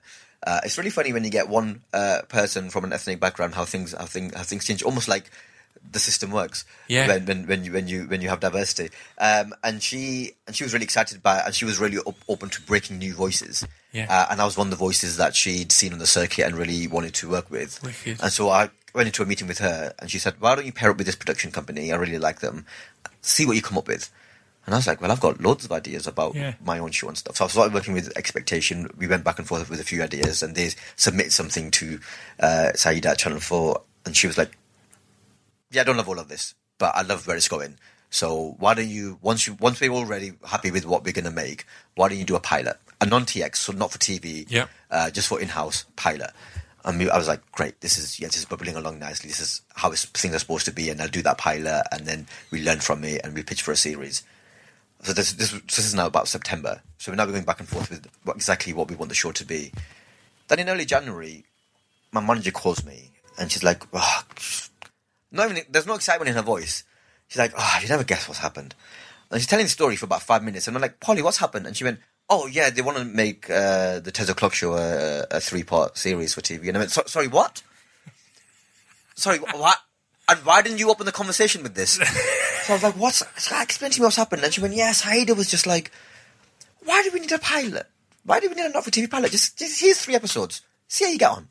And I was like, "This is this doesn't happen." I love it. So it was just mad. So then, then suddenly we were like, when are we announcing this? And we announced it, and it was just, yeah, just transformative. And I think what happened was because my pilot sitcom was doing really well at Channel Four, Right. Saida was like, well, I want to be out of this. Yeah, yeah, yeah, yeah. Well, if this is if this guy's going to be the new face of the channel or, or part or part of this new generation of talent that are breaking into the channel, And let's do- Then I want to get in. I, I want to, it I want to get now, in on the ground. So she's like, yeah, well, let's give him, let's give him. I'm gonna, I'm gonna preempt this, this pi, this series, this sitcom series, and, and give him his entertainment series. And I was like, well, thank you very much, Saida. Yeah, this is let's brilliant. do that. Um, and so now we've been steadily working away for the last six months, and suddenly it's, yeah, as of recording this, it starts next this time next week. I'll have done the first episode, and it'll Yeah. airing this time next week.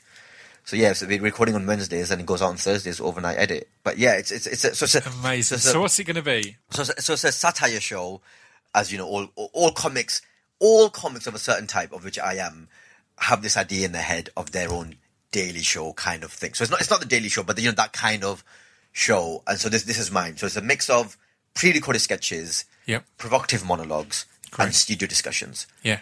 So we've got we've got pre-recorded sketch, sketches that we recorded last week, and Guz is, Guz is in those. Yeah. uh, that's that's where I managed to bring him in, and that's where his his time was free to do.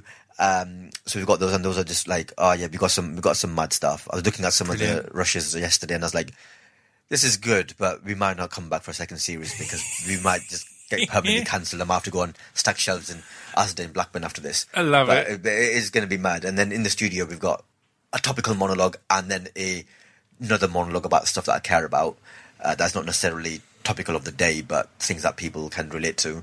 And then we've got a shisha cafe Brilliant. where me and Sindhu Vee are going to interview uh, guests who come in every single week about Yeah. things that they care about and, and things that they might be working on.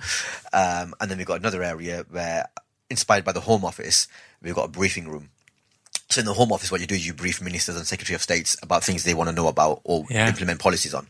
So I'm going to be the Secretary of State for LOLs, uh, and I've got Sophie Willan and Adam Rowe, two Right. working class northern comedians, Brilliant. very very funny, who are going to come in and take opposing views on a thing that I want to know more about. So, for example, Oh, if the subject was should you throw milkshakes on politicians you don't agree with, one will argue, will try and convince me that yes, it is a good idea, and the other person will argue with me that is not a good idea. Yeah. And there'll be a scope for them to go at it with each other as well. Yeah. So that's sort of like the argument that you have with your friends in the pub. Yeah. You have an element of that, but also an element of a professional briefing. So you'll be like the person who's watching an argument on Twitter. Yes. Like, yeah, and trying to chip in. going, yeah, yeah, yeah, but yeah, but I love Um, it. That sounds amazing. Yeah, I'm gonna get the audience's opinion as well because we're going to talk about topics that people have, that people really care about. Yeah. and there'll be, I think, every week in that in that section there'll be two serious topics. Um, maybe like you know, uh, should we excuse politicians who take class A drugs, and, and the wide discussion that that brings up, and then there'll be more trivial topics like, did we did, did we land on the moon? Because Yeah, it's the yeah, 50th yeah, anniversary of the moon landing, or do you wash your shower? Did you do you wash your legs in the shower? Yeah. it's things that people are talking about, but are not necessarily the more trivial. Yeah. uh, i- i- in nature. Um, I mean, not that the moon landing was trivial, but the conspiracy theory around Yeah, it is, yeah. you know, um, is more trivial. So, so, so yeah. So it's just so, so that's a real. I, I, I think it, ca- it can be a real breakout moment for. I mean, Sophie's already breaking out because she's doing really well. For, for Yeah. Adam, this is his p- first piece of real television, and I'm, and I'm a big fan of his. I mean, you see him, Yeah. and, and, and go and see his work. He, he's brilliant. So, so I'm really excited for him. Yeah. uh, to be able to do something on TV, and, and he loves being contrarian. Yeah. If you give him a subject, he will love being the guy. Yeah, yeah, who- yeah. Even if it, you know he, he he's a sound he's a really sound guy, so he has you know good sound opinions, but he loves being the devil's advocate Yeah. in situations. So he will run with that. Yeah. And what I like about them, they're really two strong, brash, obnoxious northern characters. Brilliant. So if I put them against someone who's more polite, they might get intimidated, whereas those two will not get intimidated by each other, and they will they will go hell for leather at each other, and I, and I think it'll be make for really good TV. I love it. I, I, think it's great because I think for ages the UK tried to do the, their version of the Daily Show, and weirdly, a British person did that in America with uh, uh, the, uh, Yeah, this week John- tonight with, yeah. with John Oliver, which Yeah. is I, I prefer that to the. Daily Show now. I think it's absolutely amazing. But but but what's great is we've got to that point now over here where we getting those shows being made, but they're of their own steam and their own style. I think the Mash Report is fantastic. Yes. I think F- Frankie Boyle's New World Order thing is amazing. But neither of them are trying to be the No. Daily Show now, and this No. sounds like it's completely not. It's it's it's wanting to have that same impact and same almost remit, but it's completely its own thing and it's completely its own own beast. So that sounds completely. And and I, want Love to. I wanted to put my stamp on it as, as as a northerner as well. So we're filming in Manchester with mainly northern talent. Brilliant. Um, Guz being from West Midlands, boo. Um, but, but but yeah, so, It's so north really- to the London, It's- it's- uh, yeah, exactly. me- It's- it's media north of the world. M20 yes, north of the M25, which is which is far enough. Exactly. Yeah, I can see people getting nosebleeds as they as they as they moving towards Luton. Yeah. But um, but yeah, it's it's, it's, it's, it's, it's, it's so exciting and. Yeah, you know, because of this type of show, I've, I've again so many inspirations, but it's not about copying any one thing. It's about being inspired and then Yeah. putting your own stamp on it. So Russell Howard's Good News, The Chappelle Show, Yeah. Key and Peele. I was going to say Ch- Ch- Chappelle jumped out with the idea of the sketches and then course, coming back to the studio and kind of completely, completely. Key and And- Peele as well. That was so overlooked in this country. I happened to be spending a lot of time in America when that was on, and I literally I watched three episodes. I was like, there wasn't a bad sketch Yeah, there, yeah, and then I downloaded yeah, all the series from my plane, and they're they're amazing. Yet it never really popped over here. It never really got noticed. And I But think yeah, it was it was that um, the substitute teacher sketch. yeah, Aaron. Yeah, that was yeah, a sketch yeah, people yeah, were like, yeah. What is this show? And then suddenly you start watching this and you're like, these guys are incredible. And then Get Out and But then Chappelle's a similar one, man, because that was all off the back of over here, and it's weird because I don't know if it, tr- it, tr- it, tr- it translates as well. Because over here we got the the Rick James Mm. uh, s- s- sketches and and things like that, and then I bought the box sets, and it is one of them weird ones, kind of unlike Family Guy. If you do get on a subject that is so American or so specific, you're like, Yeah. don't know what's going on Yeah, here. yeah, and yeah, and, and I, I was so excited to, to, to get the Chappelle Show box set, and it's still amazing. I'm not dissing it in any way, but there was a lot of really American, really of its time references that I Hmm. was sitting there for ages going, all right, I don't really know what's funny about this, but Yeah, let's yeah. get back to Well, you make the leap though. Charlie Murphy. yeah, you try and make the leap though. You're like, Yeah, yeah, okay, yeah, they know what this is. Yeah, yeah, yeah, yeah. Um, yeah, there's something again. The Mash Report, the eleven o'clock show, Yeah. the day to day. So there's so many different places to find inspiration from, and then it's about getting all those, looking at those inspirations, thinking, okay, what do I want to do? What do I want to Yeah. say? And and and, and I'd, I'd, I'd love to make a show that isn't just. Guys, here's me regurgitating opinions that, that, that are popular and I'm preaching to the converted. Like I want to I want to challenge people's opinions about stuff. So I'm gonna like I, you know I'm a, I'm a, I'm a, I'm a, Remainer because you know I have common sense. But I I, I I'm gonna do a pro Brexit monologue because because I'm like there there is actually a case to be made. But aside from all Mate- of the rhetoric that the UKIP and all those guys come up with, there is actually a sensible Mate, that's Brexit argument to be made. it's, it's great to and hear no one's because no one's made it. Completely. I'm, um, I'm, I'm, I'm also obviously a Remainer, but what the mistake that people make is that all Brexiteers are racists, or they're this, or they're ignorant, or they're idiots. A lot of them don't like the EU and the, the, the system of power that's set up there, and all these different things there. There's a mm. lot there that you mm. can argue mm. against. Now, I would take the EU over a Tory government any day of the week, but still, do you know what I mean? I can see where there there are yeah. logical arguments, and I think it comes back round to where we started on social media has has really pushed tribalism Yes. in us, and it's really Yes. us versus them Yes. rather than oh they have a different opinion. Yeah. I again, this is weird. I'm picking up on all. I sound like a really sensitive dude, but I, I mentioned this on another podcast.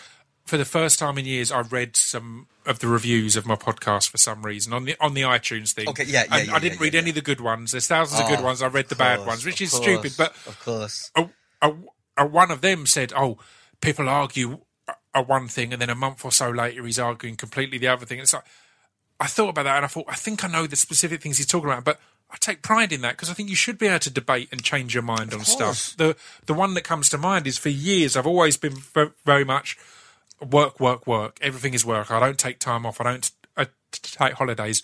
I had, I had Rutger Bregman on, who's this amazing thinker. He's doing, he's on tons of the political shows these days. And one of the things that really rung true with me, and speaking to a few other people as well, is that we used to put loads of weight and love in into leisure, and leisure being a positive thing. Now we have leisure as oh, I'm being lazy, or you feel guilty Yeah. because you're playing a computer yeah. game in your pants, Yeah, yeah, yeah, rather yeah, than writing yeah. a new script or Yeah, working on this. Yeah, yeah, yeah. And his whole point was leisure's a really important part of life, and we should be aiming for that four day working week or whatever else, rather than going, well, I want a seven day working week, I want extra days and all that. So there's things like that. I think it's good to, I think we need to get more to a society where we don't just hold our own opinions against all else. It's good to have them tested, to be course. questioned. So I think that's, that's- that's really positive to hear someone who I know is obviously on on on, on the left side of views to go right. I'm going to go on my show that will attract a lot of my audience Mm, and go right. Here's the argument for Brexit. Yeah, You know? yeah. uh, Because there is a. I remember I worked at the Home Office for ten years. yeah, We worked closely with the EU. There are things that I worked on that had that we had to go to the EU to get the various things within the modern slavery unit uh, and stuff, and and you just and we were so frustrated by them, so Yeah. frustrated by them. And we used to talk about how cumbersome and bureaucratic and and and ridiculous the whole thing was. And then the EU referendum came, and we were kind of like,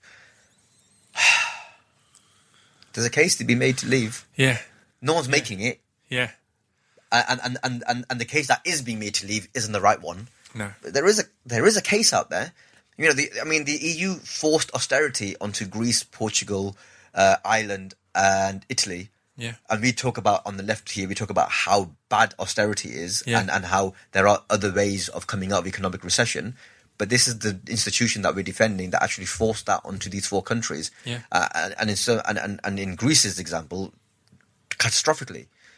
And yet, this is. Uh, this is not, I mean, But again, I'm getting into it a it's, little no, bit now. so it's completely, just, yeah, it's completely. It's a similar thing to what we were saying earlier, though. Of I think Hillary is shit, but I still wanted her in as Of course. Yeah. of Trump. Yeah, so it's yeah, a similar yeah. thing here. Yeah, there yeah. are arguments Because for the EU Brexit. I still don't want Brexit. No, no, But, there are. It's it's ignorant to try and paint everything as so black Yes, and white exactly. and so us Exactly. versus them. When the EU will curb the worst excesses of your government, which is good. Which, which, which without it, we then, and, and, and with Scotland voting for SNP or Yeah. probably for the foreseeable future, we're stuck with a Tory government. Yeah. Or Yeah. or or a if not majority Tory government, then probably a minority Tory government because without Scotland, Labour. Whatever you think of Jeremy Corbyn, whoever might come in next, and, Mm-hmm. and, and I happen to be, I happen to think he'd be, he'd do a good job, but but whoever might come in next, whoever it might be, even if they're super popular, without Scotland, are not going to be able to win a working majority. So Yeah. so it's so It's great kind of like when the, maybe we do need the EU to curb the Tories' excesses. yeah, Um, but at the same time, I don't understand the love for the Lib Dems because I think something that middle class people who who are campaigning for a second referendum are missing is there was a reason why people voted for Brexit, and that reason was because society wasn't working for them. yeah, What the Lib Dems will offer is the status quo that we had in 2016. yeah. Remember that wasn't working for people. Remember we were slap bang in the middle of austerity and people were on their knees and we had food banks and all that stuff. The Lib Dems economically are centre right. Yeah, That is not going to work for the majority of people that need change. yeah, So how can uh, yeah it's yeah I mean we go into it. It's, yeah. Again, it's it's but- it's it's that that messiness, isn't it? In the Corbyn has bought a load of lapsed voters or or non-voters in, but then he's also seems to have lost a load of Mm. tr- traditional Labour voters. So it makes it really hard to read. Yeah.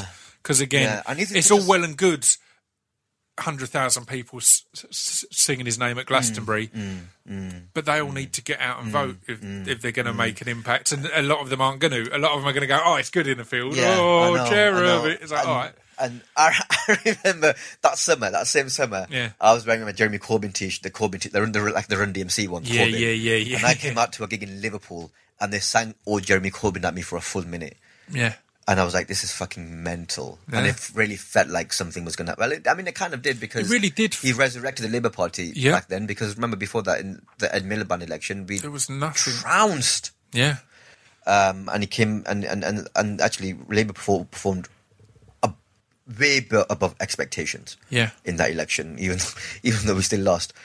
But it's yeah, it's this it, it is mad because there are it, it just seemed like a lot of the tide has turned against Corbyn and it's a and- murky w- a, yeah, world, and I though, don't- and man. I don't know if he can bring it back round. No. I don't know. I don't know if his policies are enough to bring it back round. not to get into a conspiracy theory area of walking on the moon and whatever, but again, I completely agree. At that era, it felt like this guy was the big change, and then he was really brought down on his ass, and you wonder what powers were pushing Yeah, that and, and were pushing this and pushing and these there's so many different ang- and it's, it's from so many different angles. If it was just one line of attack, you can defend that. But when the Yeah. attack is coming from the front, the back, the left, the right, up and Yeah. down, is it's too many. And sometimes you think, well, yeah, I don't know. And to be don't clear, I'm not d- decided on the guy. I'm I'm Hmm. not completely on board. I felt again it was that exact thing of people are getting caught up in an idea rather than Yeah, reading yeah, yeah. There is- there is- policies there is and anything else. There was a lot of a oh, he's this that. cool guy. He's, There is he spoke to to Skepta or or, Yeah. or whoever else is like. I think- and again, it was the, it was the the replicating of, of Bernie in, Yeah, and- in America. and- and Bernie is was and there- there down with Killer Mike and was actually doing this. All, Yeah. yeah, And there is a cult of personality that comes with it. But I think what I would recommend everyone to do when there is another general election is there are there are websites dedicated to taking all of the um, uh, the policies that that Yeah. the, that the parties are saying they're going to enact, their manifestos is what we call it. Yeah. Um, uh, stripping them apart and then and then creating a poll based on what you believe. So you answer yeah. these questions, and then it tells that, you who and that spits out at the end you best. Yeah. based on your views that you've told them who you should vote for. Yeah. And mine came out every single time I've done it. It's come out as Labour. Yeah. So then I'm like, okay, well, I'm telling them what I want, and they're telling me which party is going to enact those. That doesn't mean I agree hundred percent with what they're going to say, Yeah. but that that party best matches what I want to do. You know, remarkably on those websites, I am more BNP than I am conservative Really? because BNP have a really uh, progressive economic strategy. Wow. Whereas, whereas I was like six percent conservative, I was Yeah. thirty four percent BNP, just based on the economics. That's um, mad, isn't model. it? Really crazy, really crazy. I love it, and I love stuff like that because I've I, I, I heard someone trying to argue against that and saying, "Oh yeah, but you're going to give the answers that you think lead to the party that you want." It's like, well, that's even better then because that because you might be Yeah. wrong. Yeah. Do you know what I mean? Yeah, it's it's, what it's what you, you're putting in what you think your party represents. So if they don't, you want to know that. If they do represent what you think they represent, then it's all good, man. Yeah, yeah. And also, are you arguing against it's? It's, it's, it's, it's a better system than it's a more objective system than people than sitting in your echo chamber on Twitter, yeah, yeah, yeah. This is also a problem. It is. Anyway, let's wrap things up. That was Well, fun though. uh, what's ahead other than the Tez o'clock show? It's obviously Okay. exciting. This is going to be going out, I think, just as it's all finishing, but it'll, I assume it'll be, It'll be on, on, it'll be on, all, demand. yeah, it'll be on all, All four, four. which is uh, Channel 4's iPlayer. Yeah. Uh, so please, if you haven't seen it, please do go watch it. And if there's any clips online that you like, please share them about all of that stuff. And and if you do enjoy it, please tell your friends. And if you don't, don't worry about it. Yeah, Yeah. perfect. Uh, so, so what else is ahead? Are you d- developing Bounty, did you say, or trying to Yes. see if that can become a... Yes. So Bounty is the pilot that I had for uh, Channel 4. It's, Yep. a, it's a sitcom, a narrative piece. And yeah, so we're developing that. Um, I've now brought a writer on board, uh, a more experienced writer on board to help me try and get that over the line because Wicked. because you know this is not my I'm I'm very new to this. You know I've done 1500 stand up gigs. I'm very comfortable doing that. This is the third or fourth script that I've written. So Yeah. so yeah, you need people who have expertise to help you get these things over the line. Uh, and you know in America they have big writing rooms. There's no shame in 100%. asking for help. Is this, Yeah. you do what you need to do. Um, so yeah, so hopefully there'll be something to report on that positively over the next uh, month or so, and then um, and then yeah, third series of Man Like Mobeen, Amazing. which we're really, wait. excited about. And then from September, I don't know when this goes out. It might be in September or after, but uh, yeah, I'm going to start developing new material to hopefully take to the Edinburgh Fringe Festival next summer. Wicked. To then tour, do a nationwide tour off the back of the following, so autumn winter, 2020. and and and them comedy tours are no joke. They're they're No. normally months. Yeah. It's long Yeah, yeah, yeah. and intense. Yeah, and I'm, and I'm hoping by then to have reached a point where hopefully a lot of people will want to come out and see me in a lot Yeah. of different places. Yeah, that'd be nice. I'm sure they will. Well, thank you very much. I'm glad we got to do this, and it's Man. exciting to see all that's ahead. Absolute pleasure, man. So nice to meet you. Thank you. Cheers, man.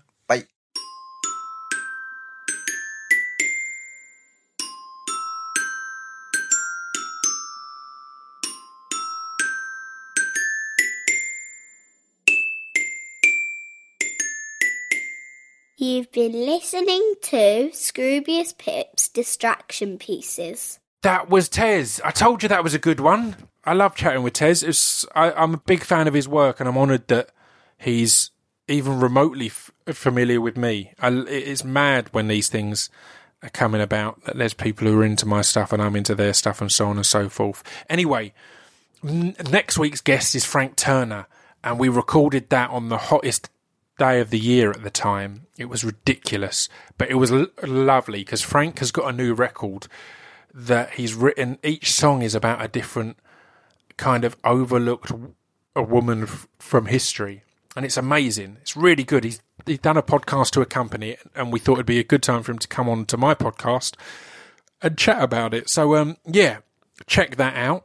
Obviously, as I mentioned, if you haven't already, the Pod Bible podcast, please, I'm going to keep going on about it. So you may as well just download it and support it, and then I can calm down and stop going on about it.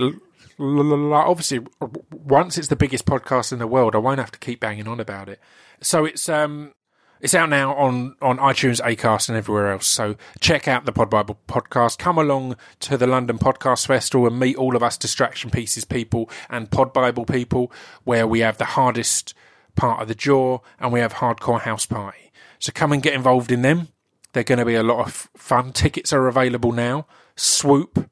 It'll be lovely to see as many of you as humanly possible. I think that's everything I need to tell you about. There's probably more, but yeah, let's let's just let's leave it at that. I'll see you next week. This is the worst ending like outro I've ever done. Um, it was rambly. It was m- m- m- messy. I'm stuttering now. Oh. Anyway, there's some amazing guests to come. A little s- secret. I'm ending September with maybe the biggest guest I've ever had. So there we go. Patreon.com slash Pip, and you can, can can find out who these guests are and who's already been recorded and I'm waiting to release. But yeah, see you all next week. Ta ta.